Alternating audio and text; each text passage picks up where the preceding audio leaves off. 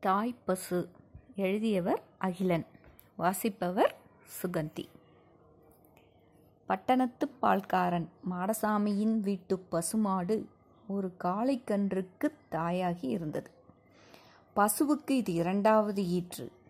முதலில் பிறந்த கிடாரிக் கன்று வளர்ந்து பெரிதாகி எங்கே கைமாறிப் போய்விட்டது. இப்போது இது இரண்டாவது குழந்தை ஆண் குழந்தை. அது அங்குமிங்கும் துள்ளி குதித்து ஆனந்தமாக விளையாடிக் கொண்டிருந்தது. தாய்ப்பசுவுக்கு பெருமை தாங்கவில்லை. மடி நிறைய பால் சுரந்திருந்தும் கூட அதை குடிக்காமல் இப்படி முட்டி மோதிக்கொண்டு எந்த பிள்ளையாவது விளையாடித் தெரியுமா? சீம்பாலை கறந்து விற்க முடியாது என்பதால் மாடசாமியும் கன்றுக்குட்டியை பிடித்து கட்டி வைக்கவில்லை. குடித்தால் குடித்துவிட்டு போகட்டுமே என்கிற தாராளம். கன்றுக்குட்டிக்கோ நினைத்த போதெல்லாம் குடித்து கொள்ளலாமே என்ற ஒரு அலட்சியம். அதற்கு ஒரு தோழனும் கிடைத்து விட்டான் மாடசாமியின் மகன் குமரன். முதலாளியின் மகனும் தன் மகனும் ஒன்றாய் குழவுவதைக் கண்ட தாய்ப்பசு பெருமையோடு அதை தன் துணைவனுக்குச் சுட்டிக்காட்டுவதற்காக அடுத்த வீட்டு பக்கம் திரும்பியது. அடுத்த வீட்டு காளைதான் அந்த பசுவுக்கு துணை. அதன் குழந்தைகளின் தகப்பன். அந்த செவலைக்காளையும் அப்போது துள்ளி குதிக்கும் தன் கன்றுக்குட்டியைத்தான் வேடிக்கை பார்த்து கொண்டிருந்தது. பார்த்தாயா உன் மகனை? உன்னைப் போலவே பிறந்திருக்கிறான் என்று பசு தன் கண்களால் பேசிய பேச்சு அது புரிந்து கொள்ளாமல் இல்லை. காளைக்கன்று ஓடியாடி திரிந்துவிட்டு தன் தாயின் அருகில் வந்து நின்றது. அதன் தோழலான குமரனும் கன்றுக்குட்டியின் கழுத்தை கட்டிக்கொண்டு பசுவின் அருகில் வந்தான். பசு இருவரையும் மாறி மாறி பார்த்தது. இரண்டு குழந்தைகளுமே தன் குழந்தைகள் என்பது போல நாக்கால் குமரனையும் கன்றுக்குட்டியையும் மாறி மாறி தடவிக் கொடுத்தது. ஒரு வகையில் பார்க்கப் போனால் குமரனும் தாய்ப்பசுவின் குழந்தைதான். மாடசாமியின் மனைவி அவனை பெற்றுவிட்டாளே தவிர அவளிடம் பிள்ளையை வளர்ப்பதற்கு பால் இல்லை. பசுவின் பால்தான் இப்போது அவனுடைய தேகத்தில் ஓடும் ரத்தம் இரண்டு மூன்று நாட்கள் சென்றன. காளைக்கன்று குட்டிக்கு கழுத்துச் சங்கிலியோடு வாய்ப்பூட்டான கூடையையும் கிடைத்தது. நினைத்த நேரத்தில் பால் குடிக்க முடியவில்லை. பால் கறக்கும் நேரத்தில் மட்டும் கன்றுக்குட்டியை அவிழ்த்துவிடும் மாடசாமி சரியாக பால் சுரந்து அதன் வாய்க்கு வரும் நேரத்தில் அதை இழுத்து பிடித்து கட்டிவிட்டு கறக்கத் தொடங்கிவிடுவான். அவன் கறந்து முடிந்துவிட்டு அவிழ்த்து விடும்போதோ மடியில் ஒரு சொட்டுப்பால் கூட மீதம் இருக்காது கன்றுக்குட்டி முட்டி பார்க்கும் மோதி பார்க்கும் கதறி பார்க்கும். இந்த துடிப்பை காணும் அடுத்த வீட்டு காளையோ தன் அடித்தொண்டையிலிருந்து குரல் எழுப்பும். குறுக்கே நிற்கும் சுவரில் தன் கொம்புகளை அது மோதுவதும் உண்டு. தாய்ப்பசுவுக்கோ இந்த வேதனைகளை தாங்கவே முடிவதில்லை. அதனால் என்ன செய்ய முடியும்? கன்றுக்குட்டியின் கண்ணங்கரிய பெருவெளிகள் இரண்டும் ஒளி இழந்து வந்தன. அதனால் துள்ளவும் முடியவில்லை குதிக்கவும் முடியவில்லை. தள தளவென்று சதைப்பிடிப்போடு இருக்க வேண்டிய மேனியில் எலும்புக்கூடு புறப்படத் தொடங்கியது. கன்று தாயை ஏக்கத்தோடு பார்க்கும் தாய் ஏக்கத்தோடு கன்றை பார்க்கும் இரண்டையும் சேர்த்து பார்க்கும் அடுத்த வீட்டு காளையோ மூச்சு விடுவதற்கு பதிலாக நெருப்புக்கணலை கக்கும். இந்த சமயத்தில்தான் ஒரு நாள் மாடசாமி வழியில் போய்க் கொண்டிருந்த மற்றொரு பால்காரரை கூப்பிட்டு அவனோடு ஏதோ பேச்சு கொடுத்தான். அந்த பால்காரனின் தோளிலும் ஒரு குன்று கன்றுக்குட்டி இருந்தது.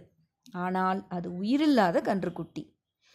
தோலை உரித்து உள்ளே வைக்கோலை திணித்து ஏதோ குச்சிகளை வைத்து கட்டி சோளக்கொல்லை பொம்மை போல் ஒரு உருவத்தை வைத்து கொண்டிருந்தான் அவன். மாடசாமி கிடாரி கன்னிக்குட்டியாக இருந்தாலும் பரவாயில்லை. வளர்த்தாலும் நாளைக்கு பால் கொடுக்கும். நல்ல விலைக்கு யாரும் கேட்டாலும் கொடுத்துடலாம். இதை வச்சுக்கிட்டு என்ன செய்ய போறே? அப்படின்னு கேட்டான். என்ன செய்யறதுன்னு தான் எனக்கு புரியல. ஒரு நாளைக்கு இதுவே ஒரு படி பாலை குடிச்சிடும் போல இருக்கு. மாடசாமியின் பேச்சை துளிகூட நம்பாத அந்த பால்காரன் கலகலவென்று சிரித்தான். செய் செய். நான் எதை செய்தேனோ அதையும் தான் நீயும் செய்துக்கிட்டு வர்ற. துணிஞ்சு செய். இன்னமும் ஒரு வாரம் இப்படியே செய்தின்னா தன்னால் எல்லாம் சரியாக போகும். சொல்லிவிட்டு சிரித்துக்கொண்டே அவன் போய்விட்டான்.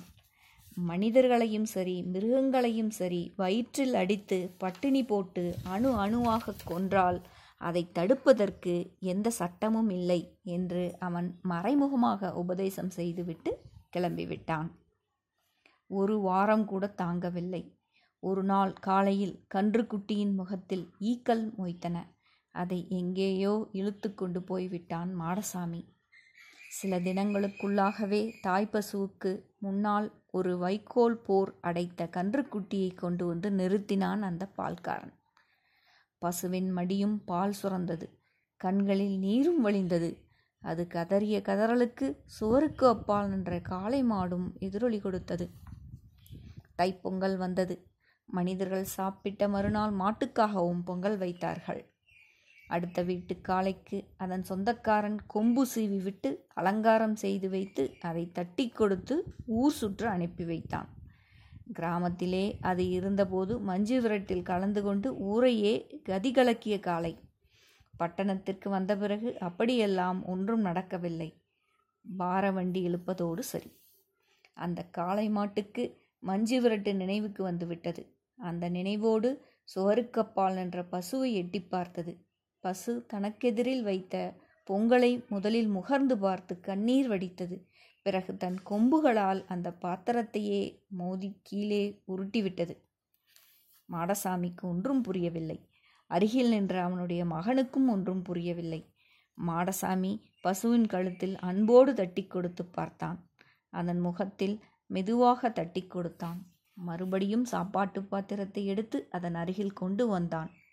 இந்த வேலைகளுக்கிடையே அவனுடைய மகன் குமரன் சற்று விலகி போய் விளையாடியதை அவன் கவனிக்கவில்லை.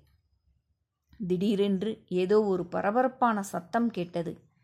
நாலுகால் பாய்ச்சலில் தெருவே அதிரும் ஓசையுடன் அடுத்த வீட்டு காலை அங்கே வந்து கொண்டிருந்தது. சீவி விட்ட கொம்புகள் மின்னல் கீற்றுகளைப் போல் ஒளிர்ந்தன. கண்களில் நெருப்புப் பொறிகள் பறந்தன. தரையை குத்தி கிளறி ஒவ்வொரு கொம்பிலும் ஒவ்வொரு பிடி மண்ணை சுமந்து கொண்டு அது அடுத்த பாய்ச்சலுக்கு மாடசாமியின் மகன் குமரனை குறிவைத்தது மாடசாமி வெடவெடத்துப் போனான். மகனை காப்பாற்றப் போனால் தன்னை காப்பாற்றிக் கொள்ள முடியாது என்ற பயம் வந்துவிட்டது அவனுக்கு. கொலை நடுக்கத்தில் ஏதேதோ உளறி கூக்கிரலிட்டான். நொடிப்பொழுதில் என்னென்னவோ நடந்துவிட்டது. தாய்ப்பசு முளைக்கயிற்றை அரித்து கொண்டு நாலுகால் பாய்ச்சலில் போய் குமரனுக்கும் காளை மாட்டுக்கும் இடையே நின்றது. காளை மாட்டின் கொம்புகள் அதன் கழுத்தில் பாய்ந்தன. குறுக்கே விழுந்த பசுவை கண்டவுடன் காளையின் சீற்றம் பசுவின் பக்கம் திரும்பியது. அது அலறிய அலறலில் கொலைக்கு கொலி கொலைக்கு கொலை பழிக்கு பழி என்ற ஆவேசமும் குமுறியது. தாய் பசு அதிலுக்கு அதை பார்த்து கதறியது. சி நீ என்ன? மனிதனைப் போல் கேவலமாக நடந்து கொள்கிறாயா?